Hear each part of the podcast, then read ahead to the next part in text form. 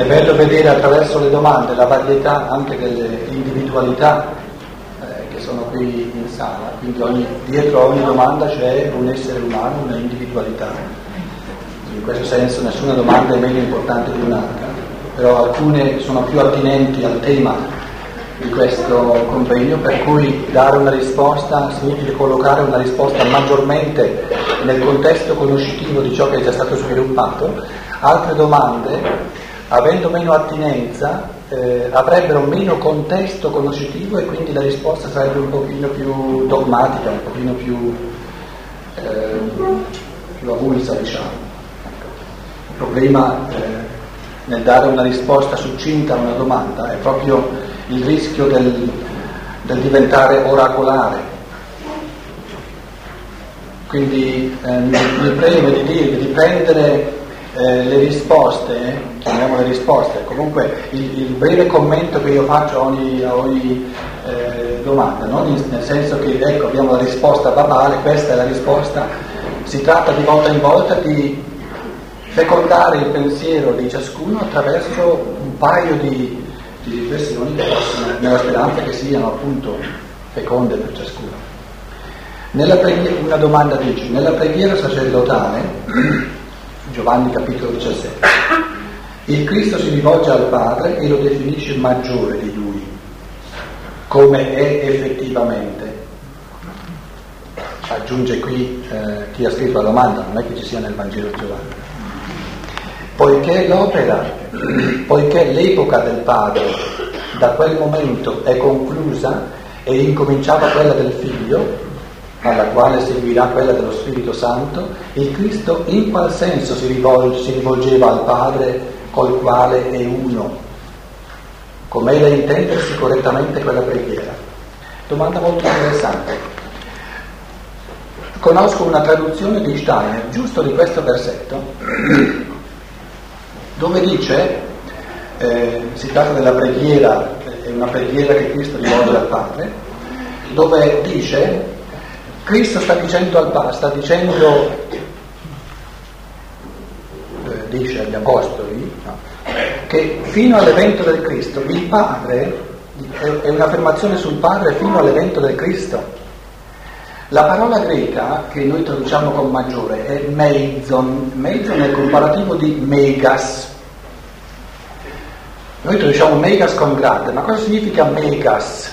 Megas è magico, è l'origine della parola magico. In altre parole, il padre è, gestisce tutti gli impulsi magici, in altre parole tutti gli impulsi di non libertà. Quindi, così come l'operare del padre ha, es- ha, espresso nella conduzione dell'evoluzione un eccesso di magia, di magismo, proprio perché non c'era ancora la libertà, Ora, o oh Padre, che ora che tu mandi il figlio nel cosmo, tu stesso sai che io sono venuto a fare la tua volontà. Qual è la volontà del Padre? Qual è la volontà del determinismo di natura? Qual è la volontà di ogni creatura? Di venire redenta dal determinismo e di venire assunta nella libertà umana. Ecco la volontà del Padre. La volontà del padre è il figlio, la volontà del determinismo è la libertà. Perché se il determinismo non ci fosse la libertà non avrebbe nessun compito, non avrebbe nulla da fare. Il padre manda il figlio. Il dato di determinismo, il dato di natura, rende possibile la libertà, perché la libertà è l'esercizio di liberare tutte le creature. Ecco perché Paolo dice ogni creatura eh, geme nell'attesa, nel, nel, nel, nell'ansia, nella mente di venire, di venire inserita nel mistero del figlio, adottata dentro all'essere umano nel, nel mistero della figliolanza. Importante che questo, questo più grande, noi traduciamo maggiore, no? megas è proprio magos, megas, macht, tedesco, la stessa radice, magia, il magico è l'operare in chiave di determinismo di natura, dove non c'è libertà.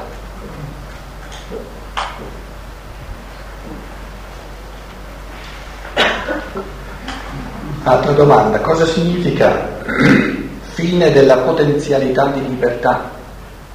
Si forma una nuova specie come già è successo per i minerali, le piante e gli animali? Quali potenzialità di redenzione per loro? Anche una domanda molto importante. È una domanda che supporrebbe la complessità della scienza dello spirito di Steiner per entrare un po' in merito alla risposta. In base all'esercizio della libertà umana sorgeranno due, eh, non, non eh, offendetevi eh, col termine, due razze morali nell'umanità. Il futuro dell'umanità è quello dello scomparire delle razze fisiche che rappresentano il passato dell'umanità, ma sorgeranno due razze morali, la razza dei buoni e la razza dei cattivi, tra virgolette. I buoni sono quelli che realizzano la libertà, i cattivi sono quelli che non realizzano la libertà. Questo scindersi questa realizzazione duplice in positivo e in negativo dell'esercizio della libertà è di fatti il sorgere di due, due nuovi regni. Per cui nella terra nuova che Steiner chiama Giove, l'evoluzione gioviale della terra, avremo scomparso il regno minerale, perché non sarà più una terra minerale come questa, perché il regno minerale è specifico della terra, dell'evoluzione terrestre della terra. Quindi non ci sarà più l'infimo, l'ultimo regno minerale, si comincerà con quello vegetale, con quello animale, poi ci sarà un duplice regno umano.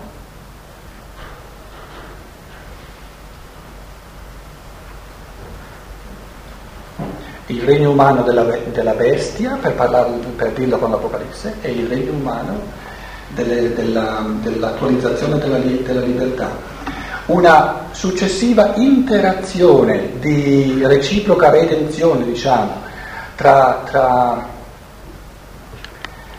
eh, dire i buoni e i cattivi suona, suona moralismo perché siamo abituati a, a, a moraleggiare, ma una interazione tra queste due specie morali degli esseri umani sarà possibile non soltanto per tutta l'evoluzione di Giove, ma addirittura ancora durante l'evoluzione di Venere.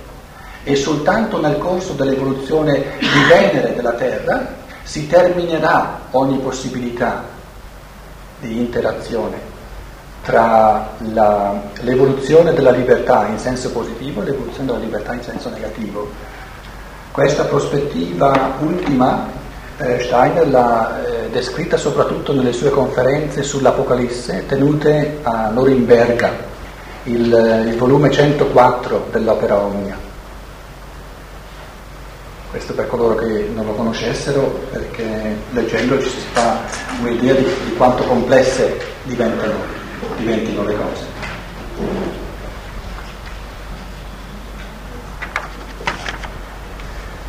Un'altra domanda, dato che l'azione di Arimane ha una valenza positiva nell'evoluzione dell'uomo, sempre che quest'ultimo ne prenda coscienza e non ne sia stritolato, mi interessa sapere se Arimane stesso è consapevole di questo risvolto o sia solo ignaro strumento. In quest'ultimo caso il nostro compito nell'incontrarlo è solo dirgli che non lo vogliamo, arrivando allo scontro, oppure riconoscerlo e rendere cosciente lui stesso della sua missione redimendolo, rendendolo cosciente della sua stessa missione e redimerlo.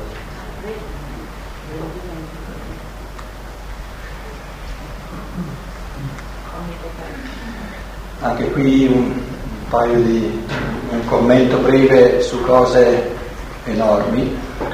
La differenza polare tra l'essere luciferico e l'essere arimanico è la differenza tra la, il torbido e l'illusione.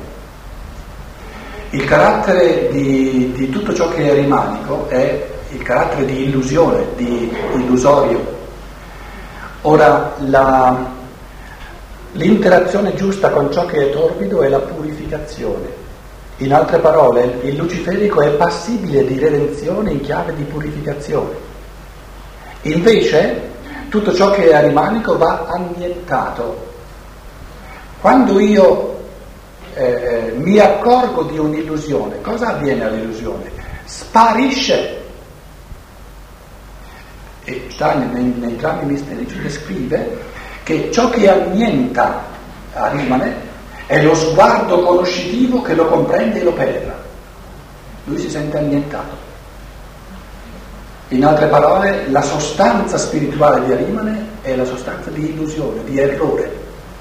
Ecco perché questi simboli del male sono così importanti. Per Arimane dobbiamo, dobbiamo concentrarci sul mistero dell'errore. Quando io correggo l'errore, quando rettifico la deviazione e ho ritrovato la strada giusta, dove è andato a finire l'erranza? È sparito, non c'è più. Quindi nei confronti di Arimane c'è il mistero dell'annientamento, che non è facile perché ci troviamo di nuovo a questo confine del pensare umano che è il nulla, quindi non è facile recuperare in chiave pensante la nullificazione, è un compito del pensiero non indifferente, invece tutto ciò che è luciferico è un compito di purificazione, di depurazione.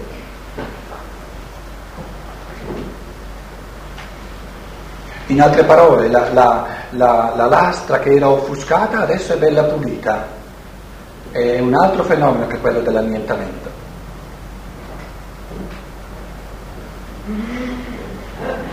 Arimane è consapevole di avere un ruolo, addirittura un ruolo positivo? Sì e no, eh, le cose sono, sono, complesse. Ero quasi tentato di dire chiedetelo a lui.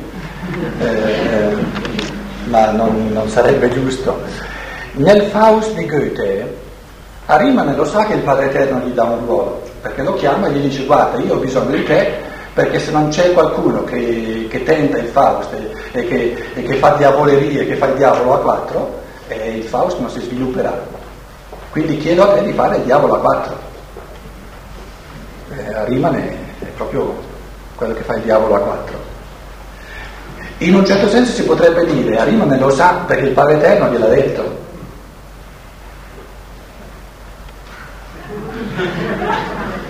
Va bene il buio arimanico? Anche il gioco, eh? Anche il gioco.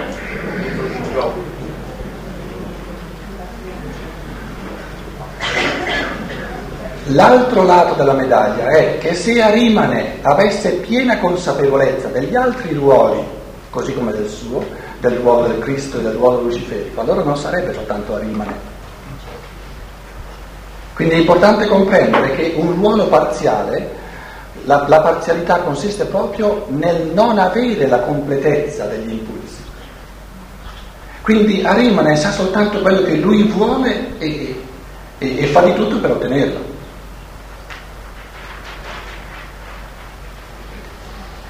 Se gli fosse consentito più di tanto di rendersi conto non soltanto che ciò che lui vuole è parziale, ma che addirittura il compito dell'essere umano è di vincerlo, guai se cominciasse a passargli la voglia di fare la rimane, guai, guai. Quindi Steiner, eh, soprattutto nei drammi misterici, ritorna sempre a questo mistero che nonostante Arimane e Lucifero si piglino sempre di nuovo delle grandi delusioni, è insito al loro essere di, eh, di ritornare sempre a sperare che ci riusciranno, sempre a sperare che ci riusciranno, altrimenti non avrebbero questo impulso assoluto no, nella sua unilateralità che è necessario nell'evoluzione proprio in questa unilateralità.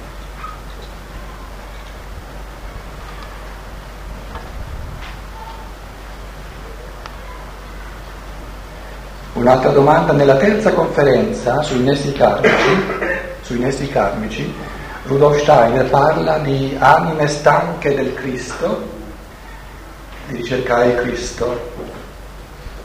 Potresti parlarne poiché ultimamente mi sono confrontata più volte con questa realtà. Una domanda che è stata posta anche in tedesco. Questo è un errore. Steiner non parla di... Eh, parlando dei platonici e degli aristotelici, adesso viene Lucifero, eh?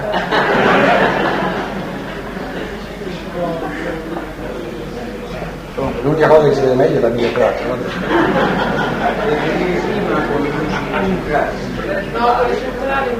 Chiedi a loro. Va bene, va meglio così? Sì. La richiesta è da loro. Ok.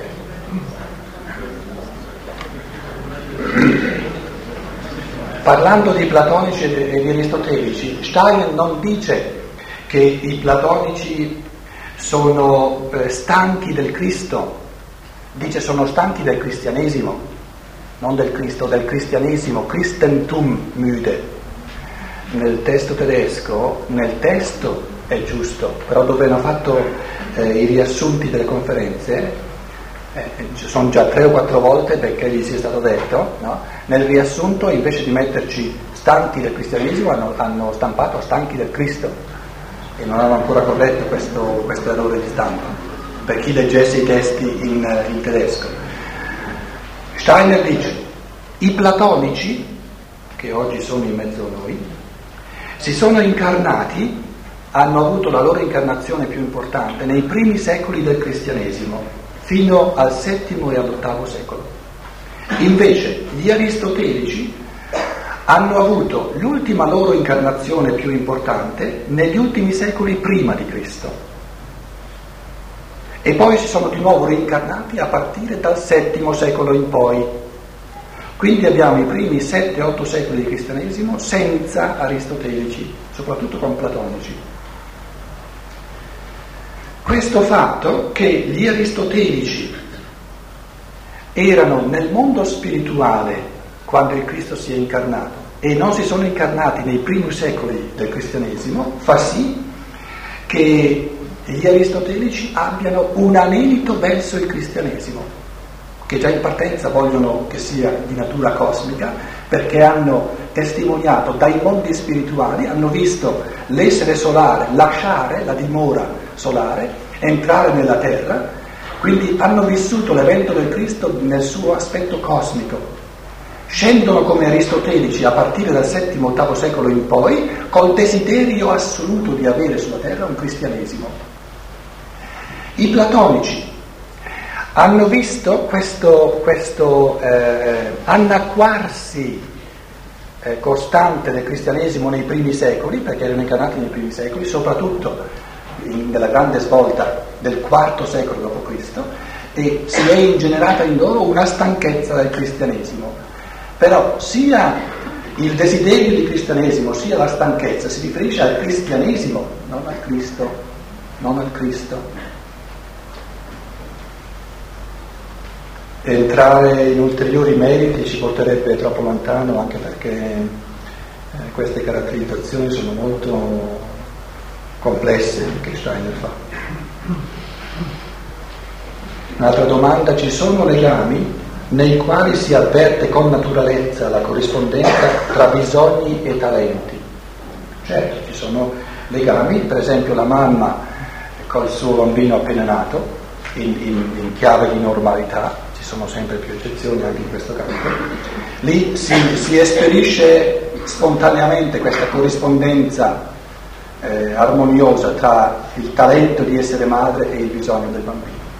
Ma, continua la domanda, in altri legami non meno forti, questi sembrano addirittura un, in contrasto i bisogni e i talenti. Vorrei un chiarimento. Grazie, prego.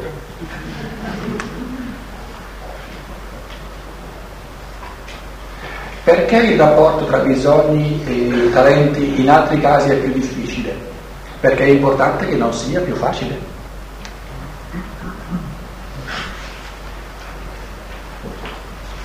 Capisce? Sì, sì, sì, sì. Se fosse facile, dov'è lo sforzo? Lo sforzo conoscitivo e lo sforzo poi eh, volitivo.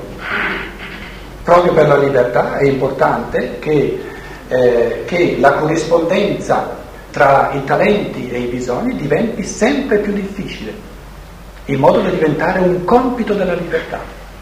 In altre parole, il convivere tra esseri umani in, in, eh, in, eh, in chiave di aumento della libertà diventa sempre più difficile e dobbiamo aspettarcelo che diventa sempre più difficile, ma non impossibile perché diventa sempre più libero. I genitori, finché il bambino o la bambina ha 9, 10, 11, 12 anni, e fermiamoci lì perché oggi cominciano eh, presto i problemi, le cose sono più facili. Quando poi eh, si arriva verso i 13, 14, 15 anni le cose diventano più difficili, ma questo non vuol dire che sono peggiori, che sono diventate peggiori. Perché una vita difficile nella libertà è molto meglio che una vita facile senza la libertà. E la libertà non è mai stata facile, perché se è facile non è libera, e se è libera non è facile. Qualcuno ha qualcosa in contrario?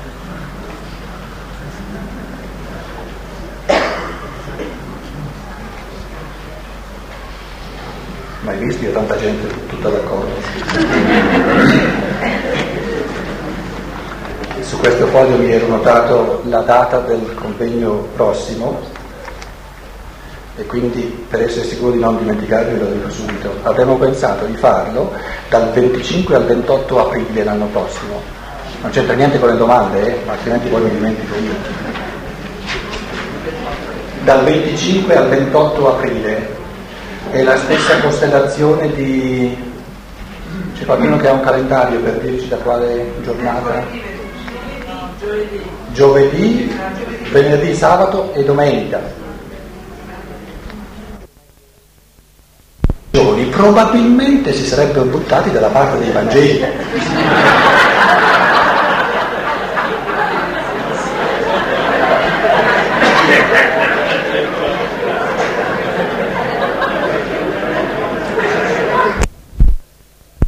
Questi segreti della, dell'anima senziente cominciano a sfuggirmi.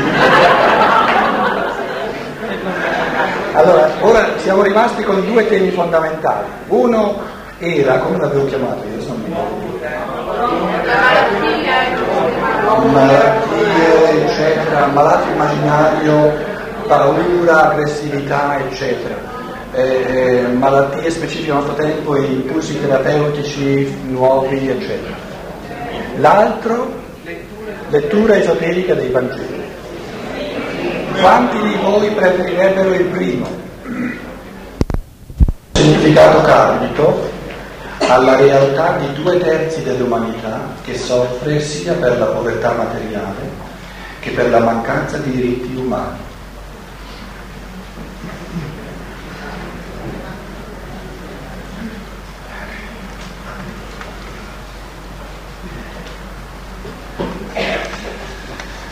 Anche questa è una domanda molto vasta,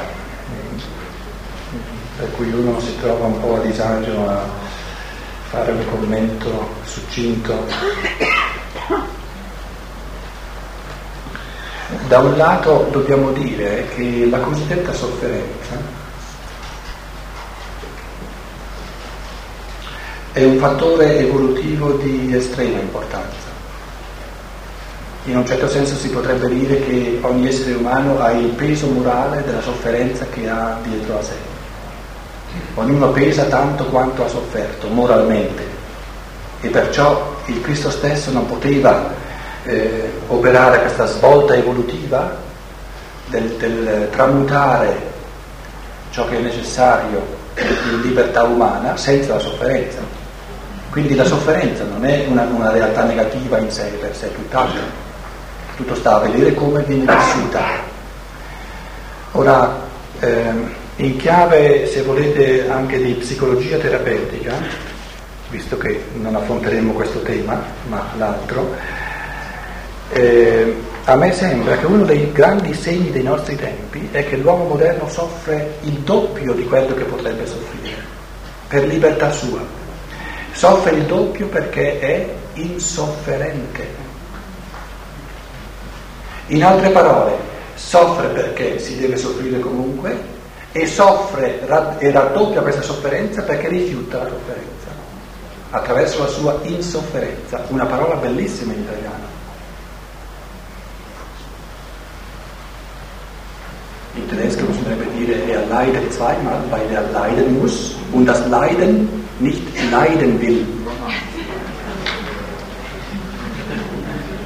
Ma in italiano c'è questa stessa possibilità di dire l'insofferenza, cioè eh, questo, questo, principio materialistico dell'edonismo, della ricerca del piacere, ci ha portato a, questa, a questo atteggiamento inconsulto del voler abolire la sofferenza.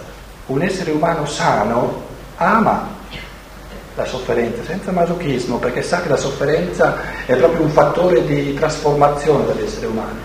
E quindi amando la sofferenza soffre una volta sola. Invece l'insofferente è il vero masochista perché soffre due volte.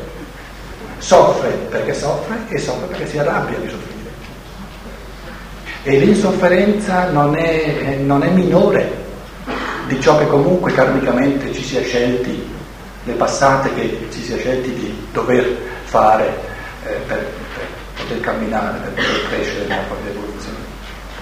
Questo da un lato è un, una, una parte della considerazione. L'altra invece è il fatto che dobbiamo prendere sul serio il, il fattore evolutivo che non tutta la sofferenza che c'è nel mondo oggi è necessaria, che c'è tanta sofferenza che si è resa necessaria perché gli esseri umani già da lungo hanno usato malamente la loro libertà.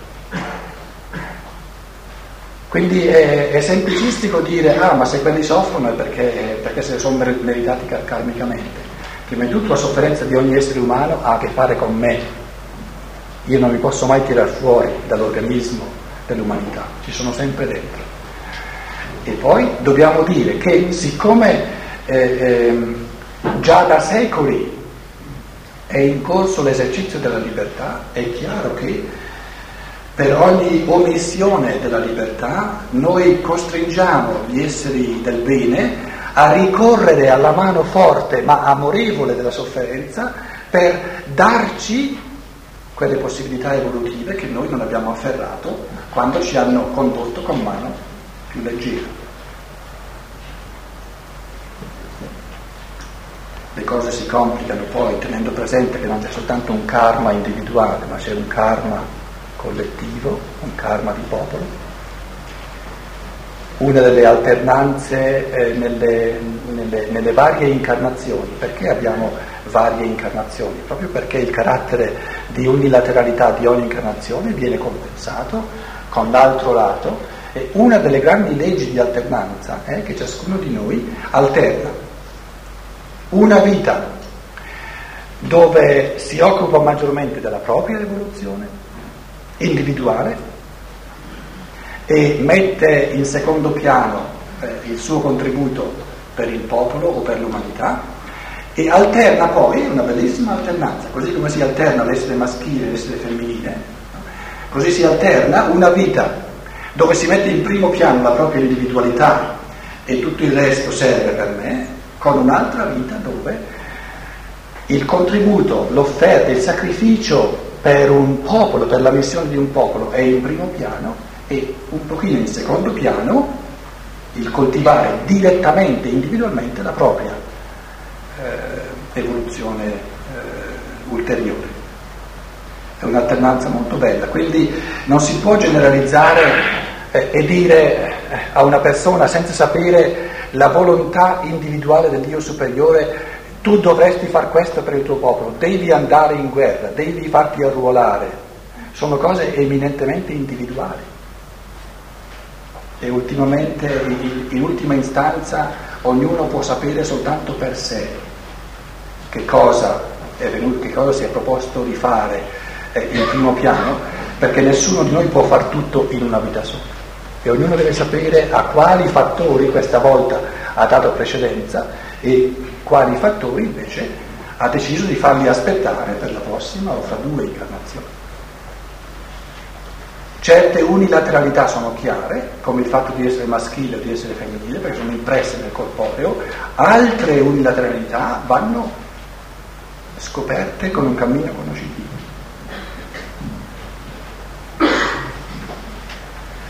Ma ripeto, sono soltanto un paio di pensieri su questo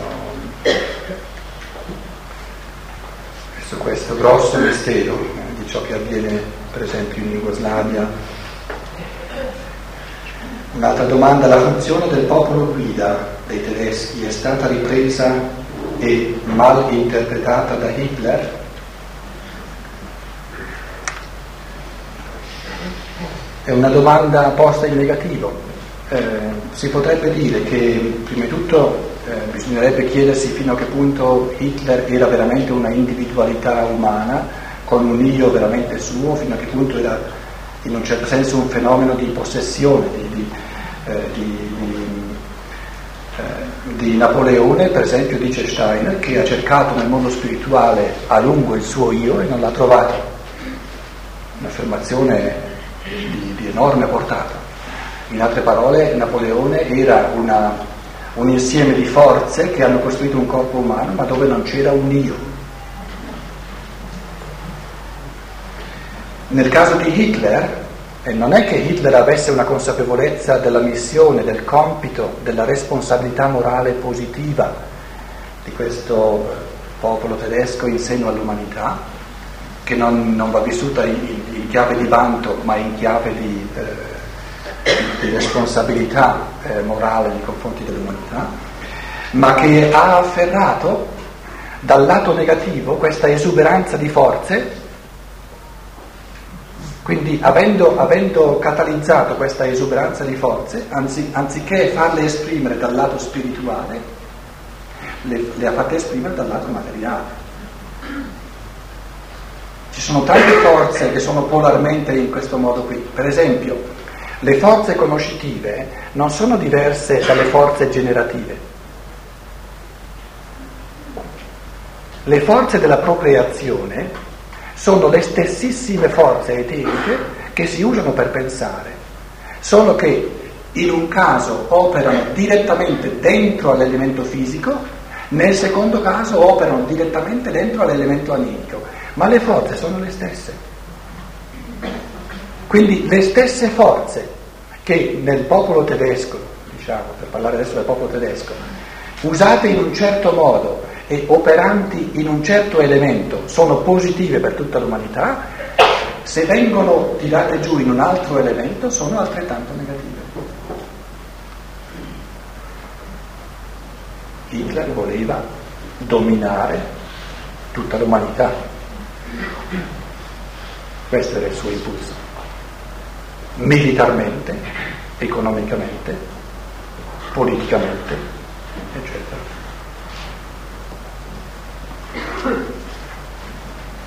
Se l'opportunità evolutiva di questi anni è unica, perché proprio a noi è stata data?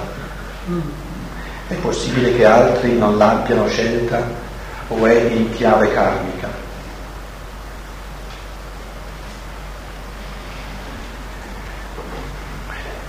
Questa domanda si riferisce al mistero dell'interazione tra gli esseri umani che in un dato tempo sono incarnati e gli esseri umani che in un certo tempo sono disincarnati. Ci sono altre domande che poi tralascerò, perché le prendo insieme con questa, che chiedono, ma quando il Cristo si è incarnato, come mai soltanto a certi esseri umani che erano incarnati allora e a di fatti soltanto a quelli che erano in Palestina. È stata data la possibilità di percepire questo fenomeno e tutti gli altri, soprattutto quelli che non erano incarnati, non l'hanno potuto percepire. Cosa è avvenuto con gli altri?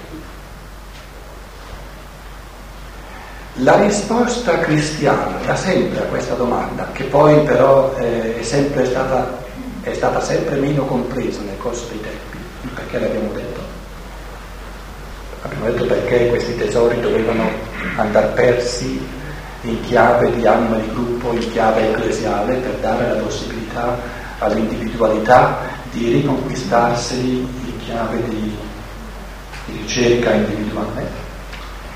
La risposta cristiana a questa domanda è il mistero della discesa agli inferi. Il cristiano di oggi si fa, eh, ha, ha, idee molto confuse sulla discesa agli inferi. La discesa agli inferi è l'incontro del Cristo con coloro che erano morti, cioè con gli esseri umani che a quel tempo non erano incarnati, ma erano escarnati. E qual è l'affermazione fondamentale che il cristianesimo fa su questo regno del dopo morte?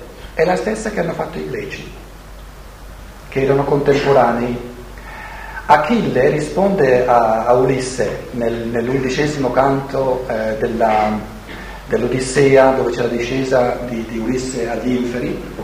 E Ulisse cerca di consolare Achille che è morto però la sua gloria sarà imperitura eh, e Achille dice ma no ma cosa vuoi stare ma cosa vuoi consolarmi? Tu non hai idea di, di quale esistenza ombratile noi qui abbiamo. È un'esistenza di ombra è un'esistenza di tenebra. Sarebbe meglio essere un mendicante, un nulla tenente, nello stato incarnato sulla terra, anziché un re nel regno delle ombre. In questo regno delle ombre è sceso il Cristo.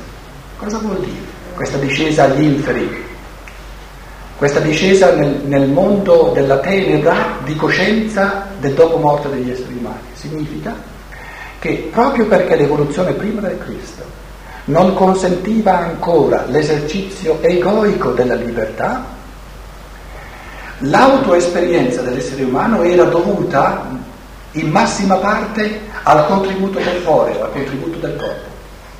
E il greco si sentiva pienamente essere umano soltanto inabitante il corpo. Lasciando il corpo, non avendo più le percezioni, non avendo più gli stimoli del mondo esterno, sapeva di non essere una, un essere spirituale che è una scaturigine di altrettanta luce di coscienza anche dopo la morte, sapeva di essere un'ombra. Il Cristo, l'evento del Cristo, crea il presupposto perché il dopo morte, perché l'essere umano, anche senza il corpo, sia una individualità luminosa, autocosciente. Questo è, è il, il, principio del, dell'immortalità. Immortalità umana significa avere una coscienza dell'io anche senza il corpo. Immortalità non significa che resta qualcosa dell'uomo dopo la morte, perché resta qualcosa anche di una pietra che si spacca, resta qualcosa anche di una pianta che, che, che, che muore, resta qualcosa anche dell'animale che muore, tutte le molecole, tutti gli atomi restano. il concetto di immortalità dell'essere umano è il permanere della coscienza dell'io, dell'autocoscienza dopo la morte senza il corpo. Questa luminosità, questa possibilità proprio dovuta all'esercizio della libertà, all'esercizio dell'io sono durante la vita sulla terra, la possibilità di questa luminosità del dopo morte è stata portata dal Cristo. In altre parole, il Cristo ha fatto partecipi dell'evento della sua incarnazione ugualmente gli esseri umani che erano incarnati e quelli che erano disincarnati. Il nostro materialismo ci, ci crea problemi eh, perché noi pensiamo che gli esseri umani incarnati hanno vissuto eh, l'evento del Cristo, no? Quelli in, in minimo grado. Chi l'ha, chi l'ha notato l'evento del Cristo di coloro che erano incarnati? Dodici, ma neanche, sono scappati tutti. Ecco l'illusione del materialismo. Invece coloro che erano escarnati l'hanno notato molto di più, perché lui è sceso, cioè eh, che, che, significa che Cristo è sceso agli inferi? Significa che i morti, cioè coloro che vivevano nel dopo morte, hanno avuto maggiore consapevolezza di questo irrompere dell'impulso dell'io sono nell'umanità, che non coloro che erano vivi.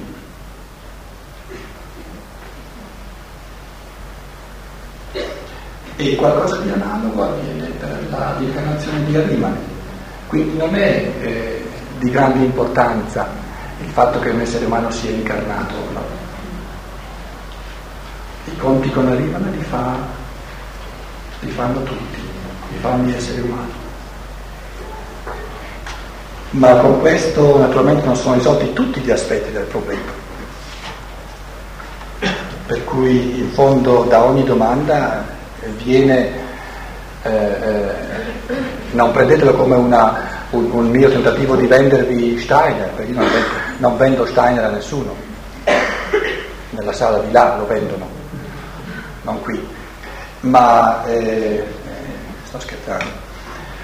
Voglio dire che in, in fondo per, per dar ragione agli, agli, ai risvolti più complessi di ogni domanda bisognerebbe dire eh, se ti interessa, se veramente senti questo eros conoscitivo, vedi un pochino di studiare questo Steiner, vedi un po' se basta per i tuoi tempi, perché le cose sono complesse, non si possono rispondere eh, con, una, con una, frase, una frasetta oracolare.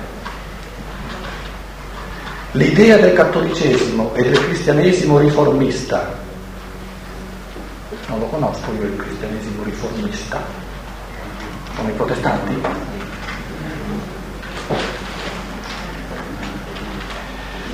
Del cristianesimo riformista, i protestanti allora, relativa alla dannazione eterna alla luce della scienza dello spirito può essere assimilabile a una non evoluzione dell'individualità in sostanza quindi la perdita della potenzialità alla libertà può voler dire la scomparsa delle individualità non evolutesi. La dannazione eterna nel Vangelo non esiste, perché la parola eterno in greco non esiste. Eviternus, eterno viene da eternus in latino, Eternus è una contrazione di eviternus, che dura per un evo, evus. E evus è il latino per aion, aivon, aion, un eone. La parola che noi traduciamo con eterno è la traduzione della parola greca aionios, ma aionios significa di un eone, che dura un eone. Quindi in Matteo 25 viene detto costoro andranno alla vita di un eone, per un eone, e costoro, costoro andranno alla dannazione o, o, o, se la passeranno tutta per un eone. Ma il concetto di, di eternità infinita, così astratto, proprio in greco non c'è né il concetto della parola.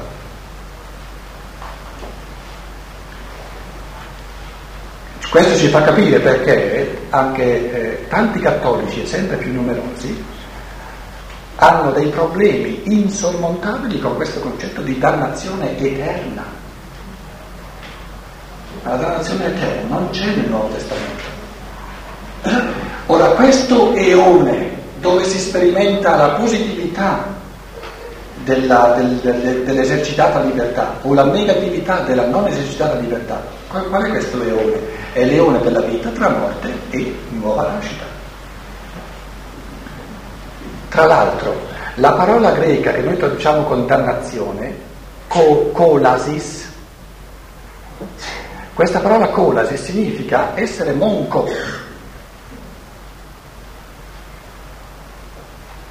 Quindi coloro che hanno omesso l'esercizio della libertà sono monchi. Pulitissimo il concetto, pulitissimo cioè non sono meno di quello che avrebbe potuto diventare.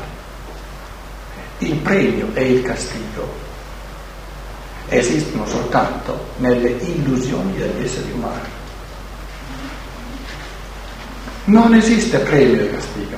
Beh, premio significherebbe tu hai fatto tutto quello che sei diventato tutto ciò che potevi diventare, non basta, allora ti do qualcosa in più. Un contentino, un caramellino. Tu invece, guarda un po', sei senza capo, sei, sei senza capo, senza mani, non hai sviluppato niente, no, ma no, però non basta quello che hai perso, te ne tiro io ancora un po'. È un pensare malato, è veramente un pensare malato questo. Non c'è bisogno, nel modo più assurdo, non esiste premio o castigo, ognuno è ciò che è divenuto nella libertà. Non c'è niente da aggiungere, non c'è niente da togliere. Perché se, se da fuori si aggiungesse o si togliesse qualcosa, sarebbe di nuovo una distruzione della libertà. Viene constatato, questo sei divenuto, questo non sei divenuto. E adesso lo vedi e quindi generi in te le forze per pareggiare, per compensare, per andare avanti, eccetera. Questa è la prospettiva del Vangelo, che è una prospettiva veramente bella, liberante, perché in fondo mette in primo piano il mistero della libertà.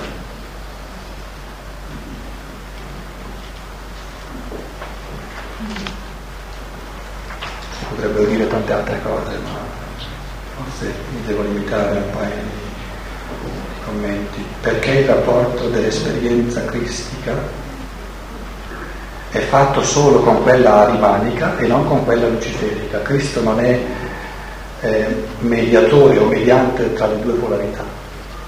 Si potrebbe naturalmente paragonare eh, l'evento del Cristo, l'operare del Cristo, anche con l'incarnazione di, di Lucifero. L'incarnazione di Lucifero però ci è molto lontana, ci è lontana di 5.000 anni e non riguarda il nostro tempo e non avremmo gli elementi perché noi dovremmo, noi abbiamo paragonato l'incarnazione di Arimane con l'operare del Cristo risorto nel nostro tempo, non con l'evento del Cristo di duemila anni fa. Notatelo bene questo. Io non ho paragonato il mistero del Golgota col fenomeno dell'incarnazione di Arimane oggi, no? Ho paragonato eh, elementi essenziali o gli stratagemmi di Arimane con le caratteristiche del, de, dell'incontrarsi col Cristo risorto nel mondo eterico. Il fenomeno analogo di paragone sarebbe di avere altrettanti elementi che noi non abbiamo storicamente tramandati circa l'incarnazione di Lucifero, che poi non corrisponde al contesto evolutivo del nostro tempo, e dovremmo paragonarlo con ciò che il Cristo faceva allora nell'umanità. Allora il, fenomeno corrispondente. Però vedete che non abbiamo in mano eh, gli elementi anche di percezione, gli elementi eh, culturali, non sappiamo neanche il nome di Lucifero, il nome non è, non è stato tramandato, perché a quei tempi l'evoluzione era molto più impersonale, quindi il nome eh, non è neanche importante, ma una delle domande, delle domande ha chiesto, si sa chi è stato Lucifero 3.000 anni fa? il nome non è stato tramandato.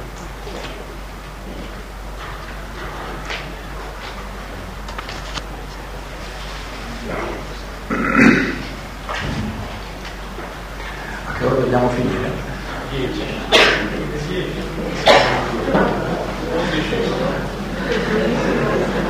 Teniamo ancora? Vogliamo interrompere le domande scritte e sentirne un po' di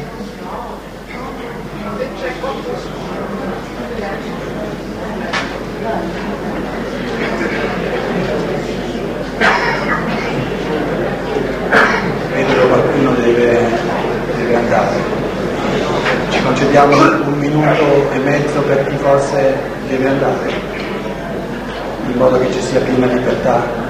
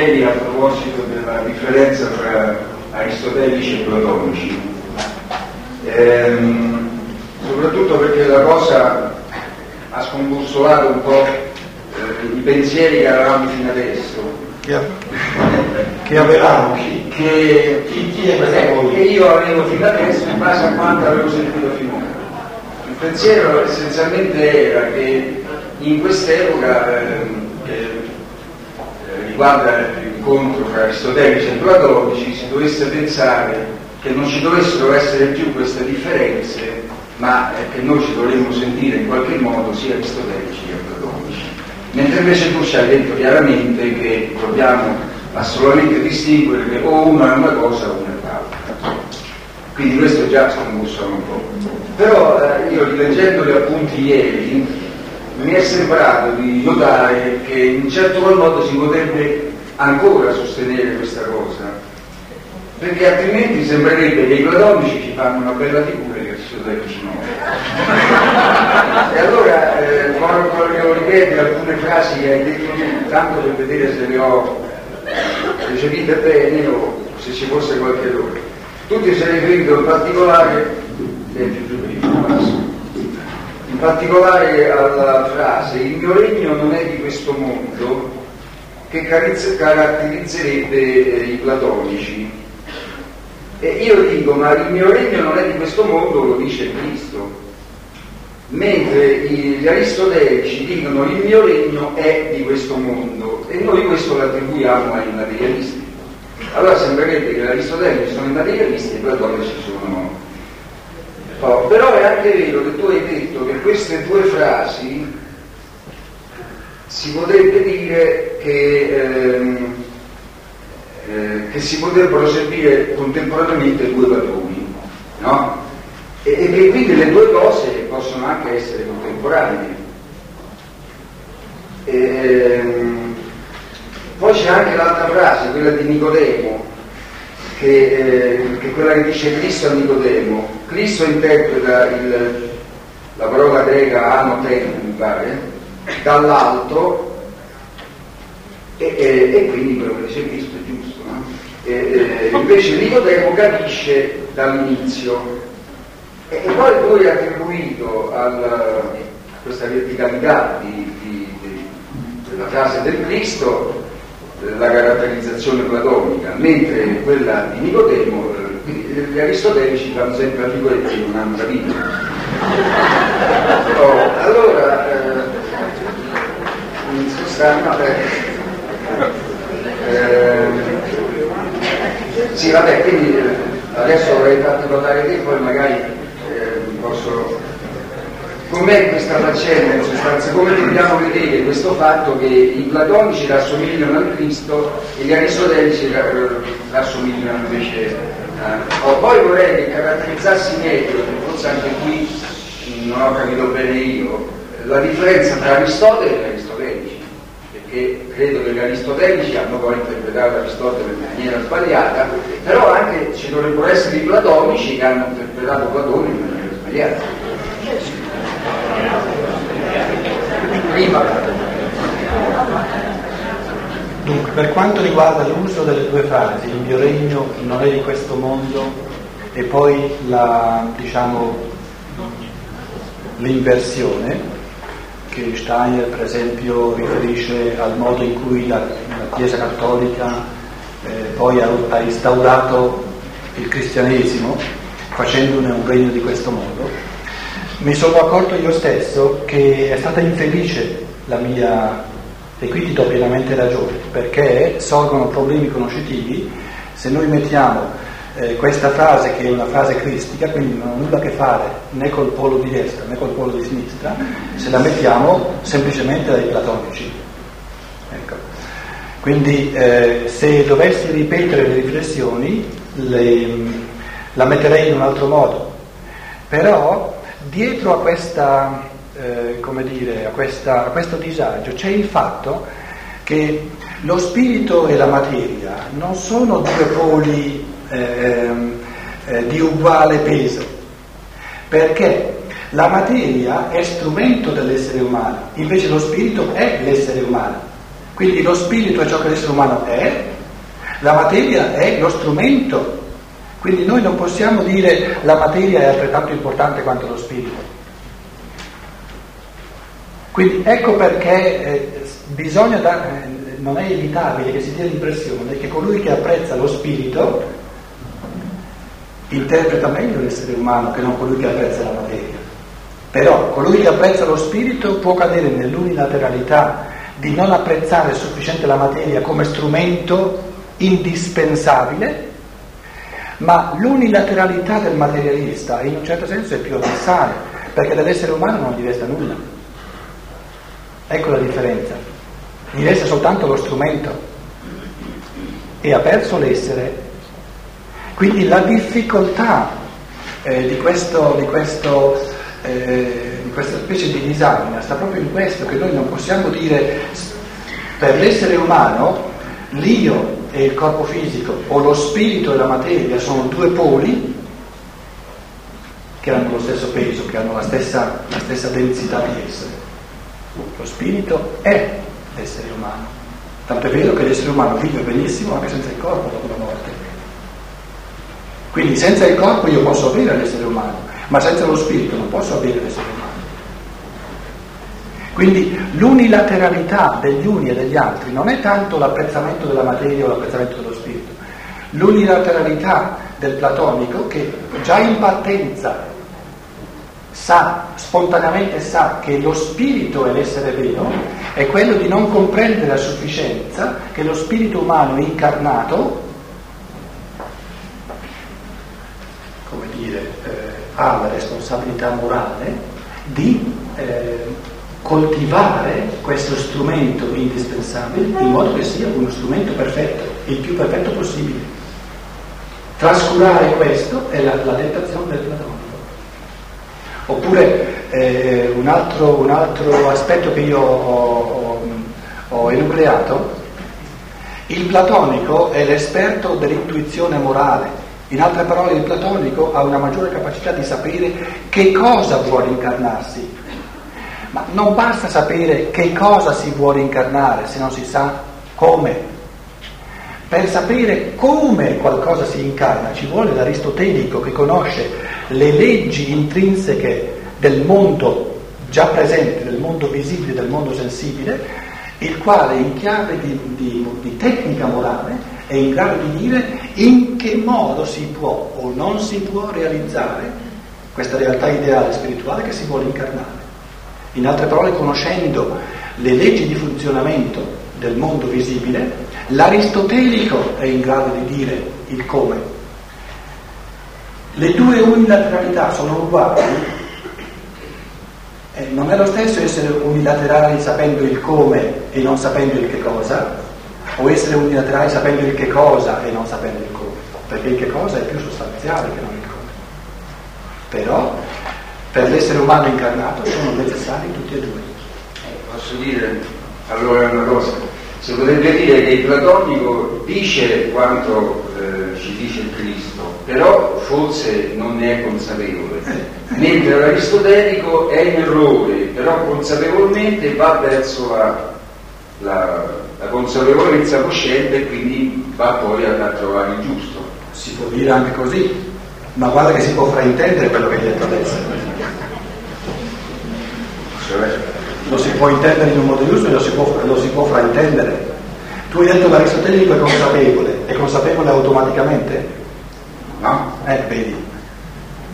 Mentre il platonico dice giusto, parliamo anche del platonico prima di Cristo, è, dice giusto ma non consapevole, quindi in certo modo automaticamente. Noi parliamo dei platonici e degli aristotelici adesso. Eh, adesso. Sì, ecco. E allora, e allora questo fatto che il platonico dice le stesse frasi del Cristo. No, te l'ho detto che, che è problematico eh. usare la frase del Cristo in questo modo. L'ho detto io stesso, è la prima cosa che ho detto. Vabbè, quindi eh, questa cosa. Sì, eh, vabbè, volevo soltanto. Una volta che faccio una confessione non la sente. No.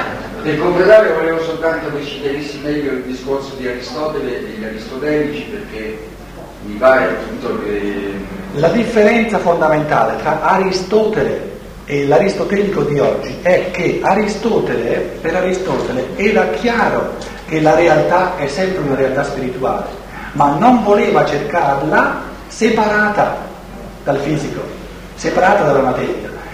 Al contrario di Platone che cercava e voleva cercare la realtà spirituale sostanziale separata nelle idee, separata dalla materia, e la materia non la considerava neanche, Aristotele sa tanto quanto Platone che la realtà vera è una realtà spirituale, ma per, per Aristotele è intrinseca dentro alla materia. Nel corso del tempo, dovuto al materializzarsi dell'umanità sempre più pesante, l'aristotelico nel, nel, nel materialismo, ha perso di vista il pensiero di Aristotele che la realtà è lo spirito nella materia e gli è rimasta soltanto la materia.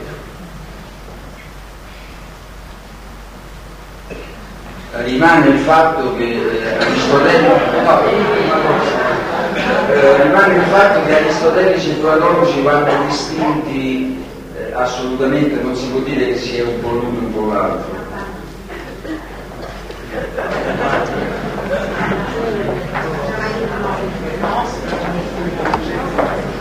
volevo domandarle eh, come riconoscere praticamente la corrente nella quale ci siamo incarnati, come essere aristotelici quando si è aristotelici e quando si è platonici. E se uno può essere in un'incarnazione aristotelico e in un'altra platonico. Dunque, Steiner dice chiarissimamente che queste due posizioni sono così alternative che nessun aristotelico finora ha mai potuto diventare platonico o viceversa e che ciò che oggi per la prima volta è possibile è di essere incarnati simultaneamente, ma non nel senso che l'aristotelico diventa platonico o viceversa. La cosa nuova è che se sono bravi ce la fanno per la prima volta a lavorare insieme.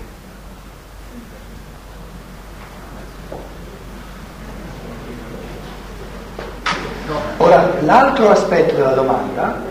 Pratico, come si dice? Come se... Eh, se la cosa fosse così semplice, Steiner avrebbe dato una ricetta, signori miei, per sapere se, se uno è aristotelico platonico 4, 1, 2, 3, 4, 1, 2, 3, 4. Ha dato delle